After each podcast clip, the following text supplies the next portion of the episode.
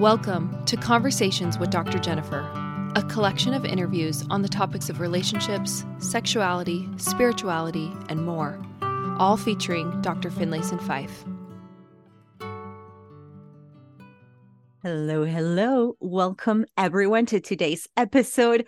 I am so excited that today I have a special guest. And I am thrilled that she decided to come and do this podcast with me because she's a big shot. um, let me tell you a little bit about my my guest today. My guest is uh, Dr. Jennifer Finlayson Fife. She's an LDS relationship and sexuality coach with a PhD in counseling psychology. The reason why I wanted to talk about the topic we're going to cover today is because I'm going to start with a statistic 57.7% of marriages end because of conflict and irreconcilable differences. And among those differences are religion. Mm-hmm. ding, ding, ding. Yeah, sure. um, and I live that because, and so I wanted to talk about that with you. I wanted to see your perspective, your your tools, your knowledge on how you help couples with this uh, because whether you marry and you both have the same beliefs, you never mm-hmm. know if mm-hmm. that can last.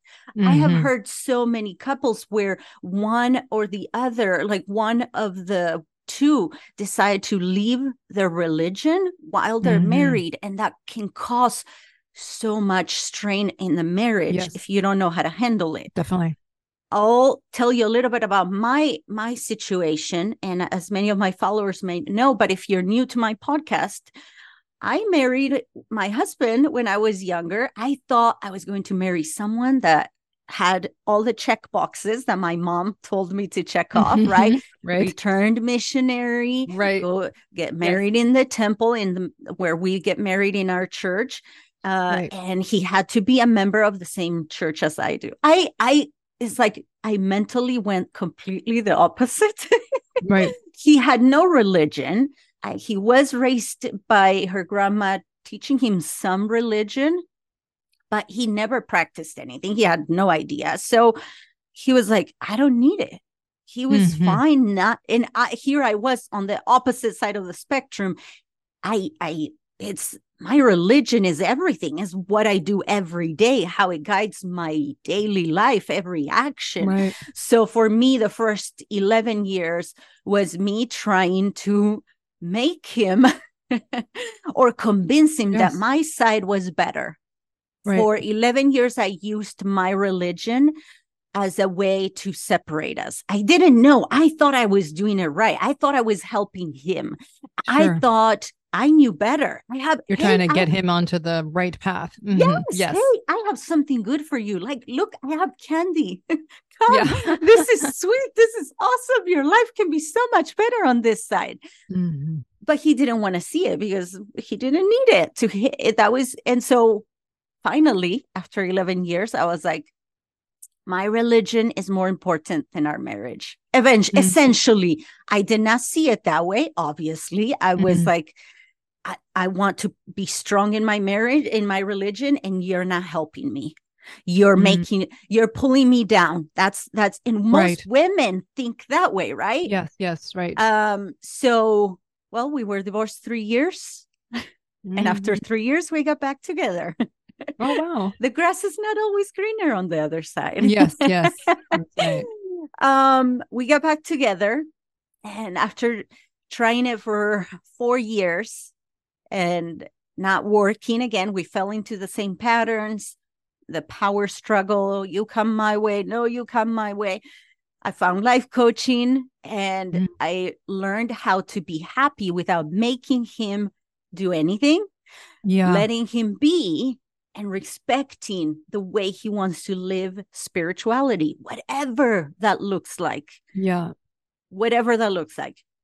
So that's kind of a little bit background on Good. my life and my relationship and i know how hard that can be because i've been on on the other side i sure. was on the side where it, it can be really hard going to church going Yes. to uh, when people talk about certain topics at church and you are sitting by yourself Yes. with your kids it can be hard and it can turn into resentment if not addressed so my next my first question would be from your experience with working with couples how can a marriage survive when there's differences in beliefs values and religion and there's a little more into it Yeah. there but i'll let you answer that first part of the question Sure. Well, first of all, differences are just hard in general in marriages, right? Differences about how to raise the kids, political differences, right? A lot of families have felt that in their families or in their marriages when they have been in a country that's very divided politically. And then this is sort of coming home. Um, and basically worldview differences. So they're very, very challenging. And um, it sounds like when you first got married, you kind of knew the difference existed, but you were hoping you could change it. Um, For many people, they started out in a very similar place, or they believed they did, and then one person starts to really believe differently, or they go in different directions, right? Um, in terms of how they relate to faith, one maybe goes more conservative, and one goes more liberal in that relationship to faith. But it can be very difficult to share a sense of intimacy, of psychological, emotional, intellectual intimacy when you have very different ways of looking at the world. And some of these are just ideological differences, and some of this is developmental differences. And what I mean by that is you can have two people who have very rigid ideas about the about the world and what makes it work they're just going in different directions. I see this a lot in politics, right? So they're just as unyielding, as dogmatic, as superior as their partner is. They're just clinging to different ideologies. And then there's differences in couples where one is maybe clinging to a more black and white worldview, and the other can understand that, but has kind of moved into something that's more spirit of the law to use language from our faith more more nuanced more able to see the value without being as rigidly attached. And even that can be a very stressful difference in a couple who's saying hey you're not checking the boxes and it's stressing me out. So um so your question is a big question because it depends a little bit on on where the couple is struggling. But I just want to start by validating the fact that this is a painful difference because to feel that you're sort of in the same corner, that you're in the same foxhole, you know, that's a big deal in marriage that you're joined in sharing how do we help our child? How do we, what is our goal as a couple? And when these two worlds seem to have no overlap or very little, it can really drive a sense of is- isolation, despair, loneliness, um, and the desire to get the other one to see things right will, quote unquote, will be very high. So I don't know if you want me to keep going or, or if you Yeah, want- yeah. I feel No, like I've got no, a long so- answer here. Yeah. no it's okay because i Yeah. yeah. and for me what what helped me um go be go from two different corners and i totally can relate with Yes. that because i i would go to therapy and tell my therapist like i feel like i'm i'm on my own. I feel like I, I don't like he's he's over there. He's not on my in my corner right? I would say that. I remember saying those exact words. Yep. so when you said Yeah. that i was like yes that resonates with me.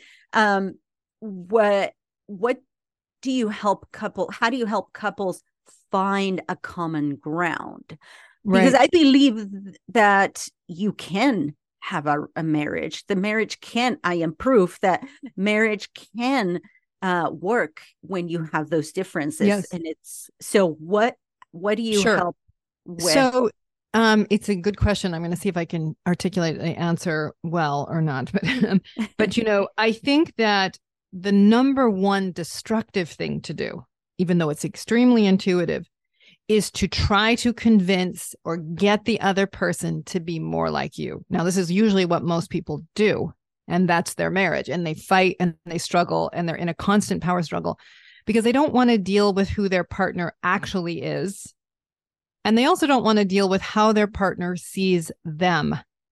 Mhm. Okay. And so rather than that, they just stay behind their in their trench, you know, and they are just lobbing over the arrows or whatever um, to try to get the other person to you know, they're defended and they're trying to compel the other person to their view but they don't actually this never goes anywhere. It just creates resentment hostility and deeper dividing lines. Yes. it drives division. People get more extreme in their positions. You know you know i mean i think this has to do, a lot to do with the divides in our country is that is just that as each side would take more and more kind of extreme reactive positions it would justify the extremity on the other side. And so it's just very hard to get into any shared common ground. Okay so the, how do you get into common ground? Well first of all i think you start to understand the other perspective rather than just using any bit of data there to to make your argument like get into the mind and psyche of the other person now this sounds very very easy but it's really difficult very few of us want to do that and do you have any thoughts about why Yeah. a- Yeah. I'm like, I know. I know. yeah yes, it is hard. I I remember in the beginning when I decided to stay in the marriage, I I I was like, okay, I'm to use all the tools I know to be able to change the way I react when he has a different opinion on parenting, on religion, on politics, on on uh, whatever, right? I, so I decided to. It was hard at first. Like my Yeah, brain sure. would want to go to like criticize like everything he had to say and be like, oh, but he's wrong. No, no, no, but he no, he doesn't know. I need to tell him, right? Yeah. And and I I noticed later on that I did that with my son as well. Like, uh, like I have Yes. to say it. I have to say it. It's my right, right? We're told that it's my Yeah. right to say and stand up for what I believe in, right? We're told that it's that Right. you should. So I Right. I had to stop. I had to Yeah. really focus second by second, minute by minute, really choose what my words were going to say and one one little tool that helped me was like to ask myself does this help me connect with him right. or love him more or not? Right. And i would be like Good. oh no it doesn't. So okay we're not going to say that. Yeah. And just it and also like just knowing like oh, i wonder why he's thinking this way why would Yeah. he want to do that? Like really get curious why would why is he why would he be feeling this way? Why would he be thinking that way? And it gets me into thinking like and actually worrying about like his past and and really be curious about why he's reacting and thinking this way. It brings compassion which leads to love and forgiveness right? Yes. And it also brings out the best in your partner, right? You know, if, oh if yeah my spouse is saying something and I have a yeah, but in my head, and a justified one, of course. just kidding. but, you know, um, if I lead with that, it just it just drives a struggle, right? If I truly lead with what I actually believe is true in what he's saying, what I actually understand is a fair point, right? If I just go there first, right? Not I don't mean it manipulatively. I mean like okay, let's just concede where common ground exists here. I do agree with your point. I do agree that this is, you know, what you're saying is true. Because even to acknowledge that commonality calms the other, it calms both of you to be able to then more reasonably perhaps say, this is where I don't see it the same way. I think I, I understand that you see it this way. I understand the reason you do. It makes sense to me that you see that. This is also why I tend to think of it this way. Right. It just makes it easier for both people to kind of get truth on the table and differences on the table in a constructive way. So, but yeah, it's super hard to do because I think also we tend to think if I just understand or if I don't stand up for my right to say what's true, I mean, I love how you're saying that because that's so much where our limbic brain is operating. Like, I have a right, you know, and yeah, we have a right to our own feelings, but I don't know that we have a right to trample everybody else's feelings and thoughts. And so we kind of confuse our need to convince and compel with a right within ourselves. And so we're afraid if I don't do that, I'm going to lose hold of what I think and feel and believe. Or if I seek to understand, get curious, like you say, maybe I'm going to lose hold of something that I feel I need to make sense of my world and myself. So it's a real act of faith and love. That's why faith and love are virtues, is because this doesn't come easily. Okay. To actually no. really seek to understand, to, to quote Stephen R. Covey, to seek first to understand, then be understood. I mean, that's like heroic work sometimes to just not go in the yeah, but yeah, but, but just be like, why do you think that? And and when you pause and you really understand your child or your spouse's perspective you're like dang i i get that. That makes sense to me. You know when i've listened to people who think very differently politically from me i'll be like okay i get that. I can get why that makes sense. Where when it's just from my perspective i think that makes no sense. You must be mm-hmm. crazy right? So so um and so that seeking to understand just opens up an understanding of what people what your spouse's experience is what what your child's experience is what another person that matters to you's experience is and why they see it as they do. Not only does that open up a, a some common gr- ground because like oh we're both humans and we both care about something even if we're approaching it differently but it also eases the conversation because nobody's working out common ground when when the battle arrows are flying. And so yeah. That's true.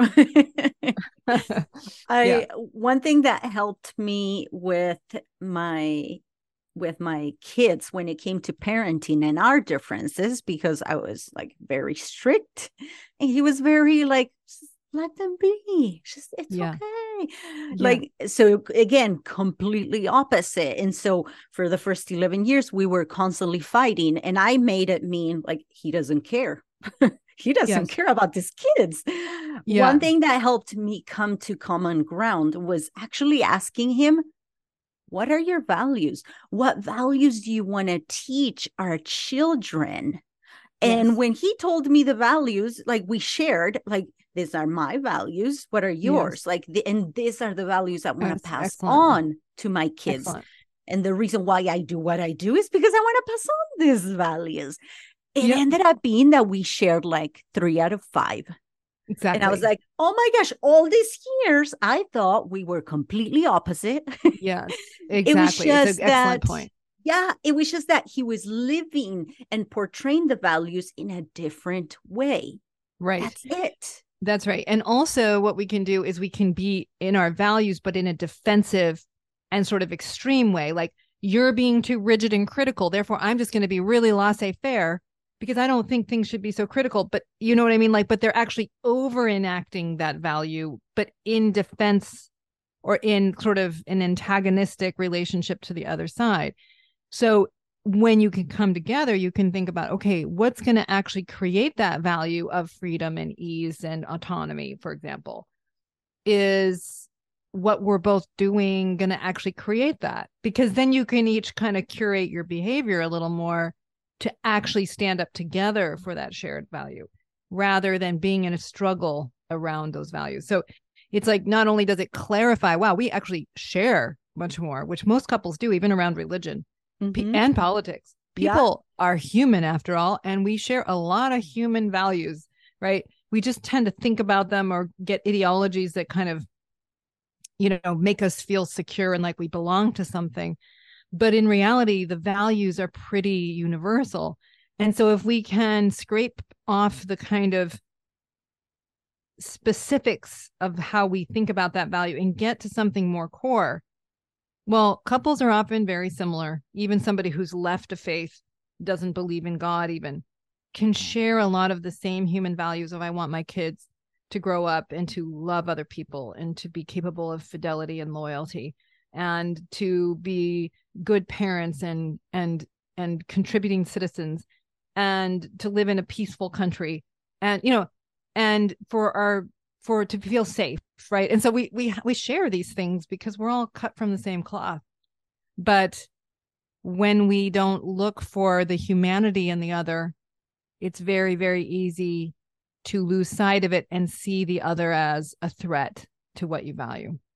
Yes that's what exactly. Yeah we mm-hmm. we do see and and and it leads to more disconnection more like resentment and it, it, it puts a wall up yes, right that's exactly. that's what it was it's just my husband was like wall up you speak yep. wall up yep exactly because i was so aggressive exactly. towards like defending oh i yes That's, yes yes yes absolutely and so you work against your own goal you you know you like yes. are you are putting up you're supposedly standing for your right but in fact you are closing down any likelihood of creating something shared because we're so busy defending our egos mm-hmm. yes mm-hmm. that's yep that that was the first yeah 11 yeah. years of my marriage so yeah.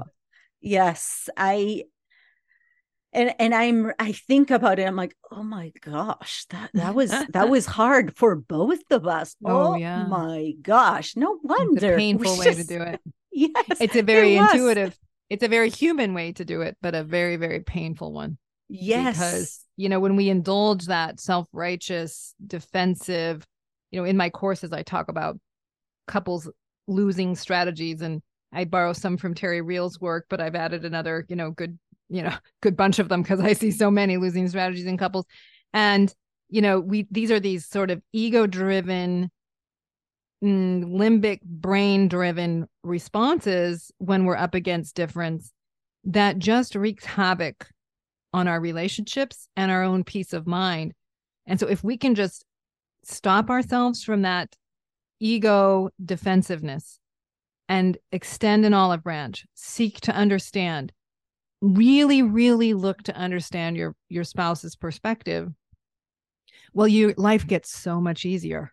Because then you're like he's not the boogeyman i thought. You know he actually does value this thank goodness. Like how can we create this he even has some sense of you know of what it is to be good in the world right? Even if he doesn't believe religiously like i do and i share a lot of his perspective on that. So how do we create that with our children? And you know there's a lot more that people can work with if they can calm their egos down.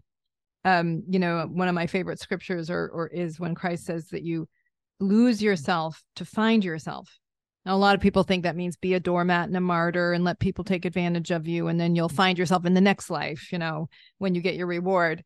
But i think what it means is you lose your ego right? You lose your mm. ego defensiveness your obsession with being right your obsession with control, you know, your obsession with fear, you lose that and have courage and love the people around you enough to understand them, to understand how they think about the world, to understand how they experience you. That's the scariest one. And, you know, and, and in that, lose your ego, but find your strength, find your peace of mind, find your soul in that. So our ego is the enemy to our peace. Mm-hmm. And I, as you were saying that, I'm like, yeah, I it my relationship has become fun actually. Oh, i didn't know that i could i was never very open and i didn't know and i would hear people oh my husband is my best friend. I was like yeah no. The one that gets everybody mad yeah. No i'm like what? My best friend? I can't i can't even sing in front of him. No yeah. no. I would that could never we would go on dates you know check off the yeah. box sure we would not even talk we were not even talking because I right. were like, we don't have anything in common. That, right. that I, I, kept repeating, what am I going to talk to him about if I don't have anything in common? And I don't like we are so opposite. What am I going? That was mm. my dialogue. And now the difference between now is now we are i really enjoy being with him i yeah. want to be w- with him i can't wait till my kids leave so i can be just with him alone That's wonderful 24 7 good for you it's really truly truly worthy of respect because you took what sounds like a pretty antagonistic self-righteous ego battle and you turned it into a marriage And I love to see that. That is a wonderful thing. And I think another piece of your story that I meant to highlight earlier is that there was basically an acceptance as well. Like, I'm not going to change him. I, this mm-hmm. is who he is. And that's very important too, because, you know, sometimes we're so busy trying to get the other one to yield to the shape we want them to be. We don't actually take a moment and say, this is the person I'm with. Can I choose this person? Can I handle and love a person who thinks differently than me, who does the world differently than me? It's partly why I chose him. It's because I was attracted yes. to those things. Right. Now I want to change it and be like, hey, you're betraying me because you're not what I want right now. And what makes me feel good. But I chose this person that's different than me. And can I accept and extend some compassion to this person who lives in the world differently than I do and make some room for him?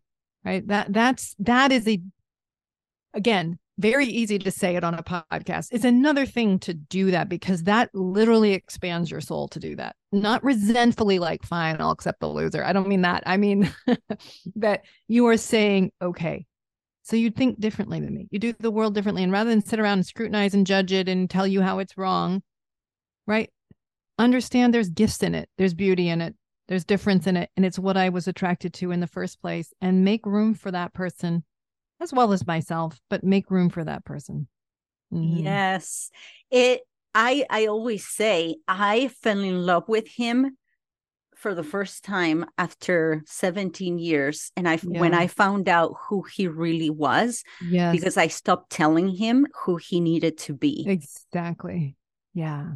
I what didn't know how amazing he was. Exactly. I didn't know because he was trying to be someone he wasn't someone that I was telling him to be, and half of the time he would fail, obviously, and right. fall short. So he eventually gave up trying. Yes.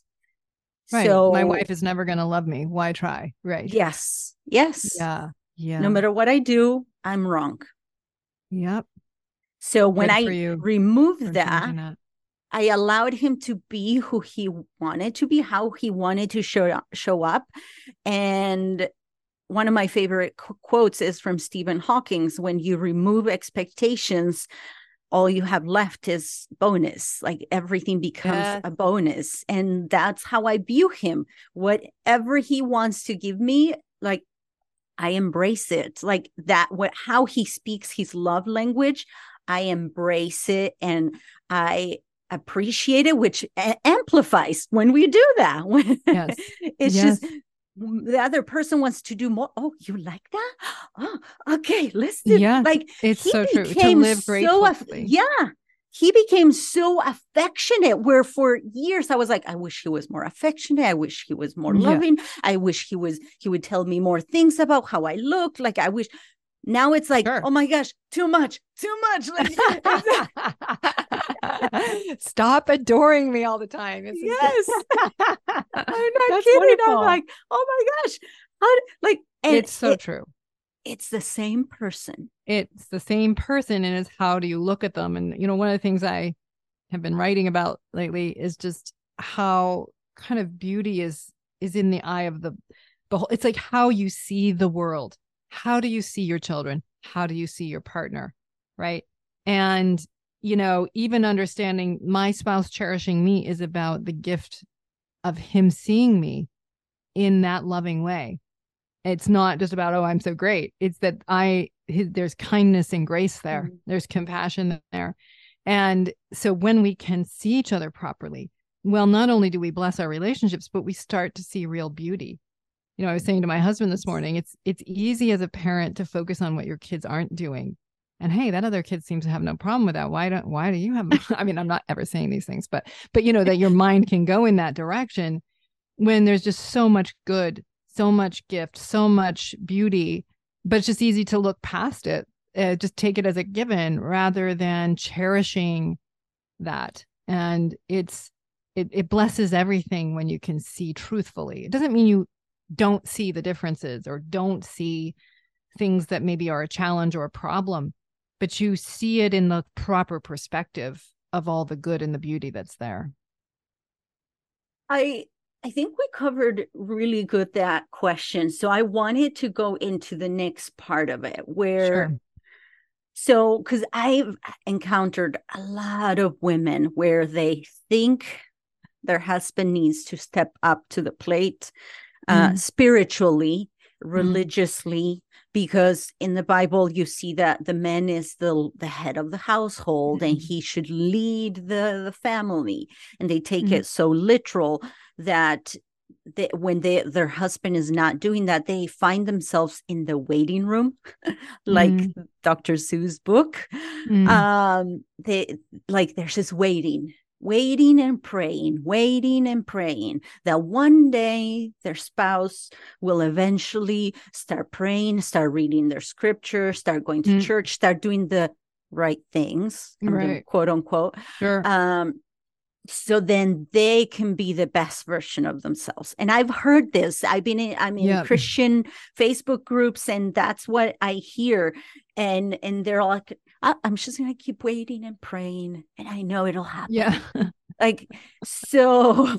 It kind of cracks I'm me up. I'm not sure why, but I mean, I think the reason maybe why it cracks me up a little bit is that it's a kind of, you know, it's you're supposed to be the patriarch or the leader or the, you know, the one, but I really know what's true. And I'm here to just kind of, you know what I'm saying? Like, it's sort of like I get what really is going down, but I've got to pretend like I don't so that you do it. it there's this kind of fundamental Yeah. manipulation in it and a covert superiority in it. And I mean, I I do think many men in relationships like this can feel a sense of what you've been talking about a kind of emasculation or why even try or they just sit back and they can take advantage or they can just let the the angry wife kind of you know sometimes covertly angry but just kind of be in their self-righteous frustration and they just kind of stay away and don't pick up any responsibility but to your point i mean eh, rather than patiently self-righteously waiting and praying because i think there's a lot of covert superiority in that and it kind of gets you off the hook to really love your partner Mm. I think instead to do much what you said, which is what are your values with the family? What do you think is, and I don't mean like, what are your values? Yeah. I don't mean like a challenge. I mean a real question. Mhm. What makes it, you know, what, what do you believe is important for our children? What do you think is important for them in a religious, spiritual sense? And I don't mean when they give the wrong answer, you fight them. You want to really understand their answer. Now, this pushes for more responsibility because if he's just going to fight you, he doesn't have to actually really take responsibility for his position. You know, if I'm trying to get my Mm. Child to do something and I'm like, hey, you really should, you know, start your homework or you really should, you know, can be like, I was going to. You know, I get into a struggle with me because I'm taking it on. Where if I just ask the question of, you know, uh, how are things going with your homework? Are you feeling ready for, you know, this upcoming project? Th- that is asking a real question but it's pushing them to address themselves and their own values rather than get into a struggle with me. So, to your point and what you did with your spouse, which is who are you in this? What do you value? If we were to be leading our children in a good direction around faith, what would that mean for you? And That's to encourage and make room for it because it's not leading when you're just showing up and doing what your partner thinks you should be doing right that's be basically being a follower while looking like you're being a leader right and that's not leading. If you're like what are your actual values? What would you like to offer to our family and our children? Again not as a challenge but as a real question. And to make room for that well it at least increases the chances of a partner stepping in to a more collaborative relationship with you. Mhm. I love that. And I, yeah, I, it's funny because uh, maybe like two months ago, I asked my husband this question, like, how do you, how do you deal with like the differences in between us too? Like Mhm. how I'm very religious and, Mhm. and you're, you're religious in your own way, right? Like, how do you Mhm. deal with it when it comes to the kids? And his answer shocked me. He was like, Mm. oh, I would never stop you from teaching the kids and taking them to church because I believe our kids need that. I Mm. believe our kids need to have a foundation, something to look up to, something to like keep them grounded. and mm. I know you're doing a great job, so I would never stop you from doing that. And I was like, mm. ah. it's like, okay, all right, this is awesome. Yeah. Right, that you could really understand that he valued what you yes. could genuinely offer. Right. And that yeah. maybe he didn't feel like he could offer it in the same way, but he still really saw it as a valuable experience and way of thinking for them. Yeah. Yeah and, and finding that he actually he is supporting me yeah whether exactly. he comes to church or not he supports my like how I parent our children. He supports yeah. that I, that and values the same things I value. Yeah, that right. is like oh, it connected me even more to him. Yes, it, it made me realize oh my gosh, yeah. like this really is important to him. Like, yes. We don't talk about it as often. He actually values what yes. I am able to offer to them. Yeah. Yes. Exactly. Yes. Yeah. And it all came down because I was curious. yeah. Right. Yeah. And it wasn't a challenge to him. It was more of a real question. Yes. And and therefore he could really answer how he experiences it. Yeah. I yeah. love those kinds of moments. Yeah. Yeah. So what other uh, tools or or advice would you give our listeners who are who find sure. themselves in the situation where they want to continue being strong in their in their religion and keep the marriage they still want to be in the marriage but their spouse is in a different uh well, headed so, a different yeah. way couple thoughts i have and i am going to do a mini course on this very topic because i work Ooh. with a lot of people who who who need a little more of these principles and ways of thinking because they're in a crisis around it or their their marriage is struggling because of it. But i think um you know two two thoughts maybe. As you come to more common understanding okay i really we both value hard work loyalty honesty you know the principles that you come to understand. What do we each value as partners? Even if we think about how to approach those in a different way well, then you can still, I still think it's very valuable. One of the things that we do in the LDS church is family home evening, or, or at least I grew up doing family home evening, mm-hmm. but a mm-hmm. kind of family night or a, you know, scripture study or kind of a family discussion, right, in a regular way. And so I think families can use this as an opportunity to communicate values that you both share. So that kind of inoculates your child from if they have a faith crisis and no longer believe as the believing parent believes, they still have these sort of foundational values. And you can teach those values from your scriptural texts, you can teach them from good literature, you can teach them from Aesop's fables. You know, you can draw on lots of different um from good poetry, from just you you can draw on lots of resources to teach these human values that you both really believe in, even if you approach them from different angles. So it's like a way of offering your best to your children in a way that you can share. And even the act of doing that is its own powerful model of creating a marriage in differing ideological positions. Um, the other thing I would say is a lot of parents worry we can't give our children one point of view we can't give them a way of thinking and that is got to be stressful and confusing for them. And in a way it is a little more stressful and confusing. It's a little bit like raising a child in a bilingual home.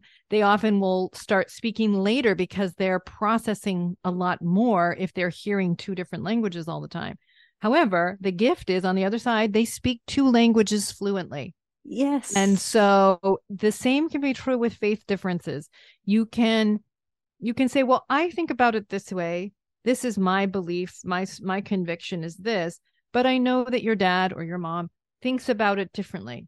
And you could either say this is my best sense of how the other person thinks about it or you could ask them how they think about it but you're actually making room for them to process two different ways of thinking about the same challenge and i think it helps our children be better moral thinkers it helps them handle more complexity. And even if it's a little disorganizing at first, it is a real gift to them on the other side. They won't be simple minded about someone who's strongly faithful, they won't be simple minded about somebody who is not. And so that is a real gift. Oh, I love that you said that because I I am seeing it in real lifetime.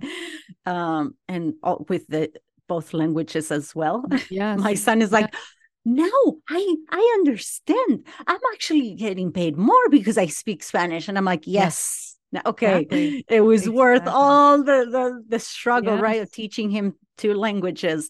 Yes. Um, so that's just I'm like, yeah, I get, yeah, that's true. And yeah. but also with the religion, um, teaching my children that dad lives his life this way and it doesn't make him a bad person. Yes. Just exactly. because he wants to do these things that in our religion, those are things that we choose not to do, that are right. recommended that we don't yes. do. It does not make him a bad person. I remind my children like look at all the good things that he does look at and that even if he does that to him that's okay so yes he has different views and values uh, of how he wants to live his life, but it doesn't make him a bad person because I think that's kind of how I I was raised, right? It's like oh, you're not doing the right things, so you're a bad person. Like you're gonna go right, to hell, exactly. Like ultimately, very... right? Yes. Like that's that's how I I was raised, or you're not going to be blessed, and that's right. The whole family is not being blessed because you're not following the like exactly. That's so the other thing you're speaking to, which I love, is that as you've come you're still different and you st- you know how you approach the world and you st- but you've extended much more acceptance to each other. But mm-hmm. on top of that you've extended much more um actual valuing of the other view. So you're you're saying he's like no i i actually value what you're offering to our kids. And you're saying to your kids this this is not the right way to understand faith. Like this that dad is a good person even though he's doing it differently. And so it's an expansion of your faith. It's it's pulling for the best in each of your perspectives to really make room for the good in the other. And that's a true form of collaboration and finding higher ground not just common ground. Mm, mm-hmm. i love that. Um it, it really has helped my children uh, with their friendships and who they they surround themselves. They are more accepting more. Uh, inclusive because and i hate that word it's being used mm. but that's the first word that came up okay? Yeah. Yeah. Um so i yeah. i love that they are more accepting towards uh, people having different views and different religions and and i love that because it's funny because all his friends are christian and they all have different my oldest son they all have different religions and they are yes. best friends. They exactly. they, and it's no um, threat yes no no it's exactly. not like they help each other with yes. what they each bring from their religion That's and it. they support each other in each accomplishment through that they have they're going through and i love seeing that i i love that and he has my son has told me because he's the older one so he's already experienced more how it has really helped him uh, to see other people in a different way and yes. it causes less conflict as well when he can see and and value things that are different than him yes. Um, exactly. So it really does help our children be better which is what we want we want to help raise these human beings that are that can be around differences and not freak out and not eh, be the end of the world um, because people yes. are different. Exactly. Much like the language metaphor can now have conversations with much much broader range of people when you speak more than one language. Right. Yes. Right. i love that. Um so how do you think we can stay connected to each other and and love each other when there's disagreements. Is there something else that like you would like to add to that? Yeah i mean disagreements suck for lack of a better word in that sense that you know when you're like up against that difference it's like oh come on just see it like the way i see it. Let's just right? do it the way i think we should do it. Do we have to be in a struggle over that? Right? Again easier to say than to do but the faster that you can calm down around your own view and understand the other view the faster you're out of a struggle. Mm. and then you mm. can figure out is there something here that is true about what my spouse is saying? I mean i'm talking you know there's religious differences and then there's just like sometimes logistical day-to-day differences of how you handle something. And so if you can just seek to understand wait why do you think that's a better way to go? Why are you afraid of us teaching that idea? Like, tell me about how you think about it. That again it just takes the guard down it, it allows you to kind of think okay now the more you do this the better you get at it the faster you can jump out of the defensive posture and towards something more collaborative the more you trust each other to ultimately be on one another's side but it doesn't mean that something's going wrong with difference. Difference is a virtue. It actually helps us, you know, many times my husband has disagreed with something and as he articulates his view, I'm like, okay, that I agree with that. And it's helped me make a better choice. It's helped me be wiser. It's helped yes. me expand my own view of things. And so it's a gift, even though I don't I don't say thank you in the first moment. I'm like, wow, I don't want your stupid point of view. But uh, but it just helps you be wiser. And so you can embrace that difference yes. or you can fight it the whole way and get into your narcissistic demand that the world yield to you and suffer every step of the way. And that's really our choice. Yes, I I love that you said that because I'm like, yes, I I have learned because of this process, I I appreciate my husband's opinion so much yeah. more because now I understand that he balances me, he grounds exactly. me. His opinion helps me be not be so strict when it comes That's to right. the parenting. It helps me not like be more open-minded because yes. like he we balance each other now instead of yes. fighting against each That's other. Right. We help each other balance through our differences. Yes. Um and I love it because I'm like, please tell me, please speak up. Like whenever he's right. like, no, I didn't want to say anything. I'm like, no, speak up. If you see that I am like right. going above and right. beyond, like uh, speak up. I want you to tell me like how you feel about how I'm reacting or how I'm parenting. Now yes. I want his opinion. Yes. Now I want him to speak yeah, it's a or, good self check. It's a yes. good, yeah, exactly. Yes. It's a good reference point. Yes. Whereas we before I was like, you if you speak up, it better be what I'm saying. Pay. Yeah. it better be backing me up. Okay. Yeah. or exactly. else. Exactly. That's awesome. oh my gosh. Um, is there anything else you would like to say um before we close this podcast, which I could well, I just just to I think it helps to have compassion on ourselves in the process we're involved in because it never was meant to be easy. But, you know, a lot of times we're like, what's the matter with you? Or what's the matter with us? That we struggle around these things. And, you know, you put two different people together and say, go create a life, you know, it's a big project. And so you have to develop capacity to do it if you're going to actually find peace like you have found. And so, and even when you've found more peace, it can still be easy to want to regress and go back to your ego mm-hmm. defensiveness. Mm-hmm. But the mm-hmm. better you get at it and the more reward you get from it, the more you're like, why would I do that? Like, you know, yep. I'm going to offer better here. I can do better. I can come and say where my spouse was right. I can apologize.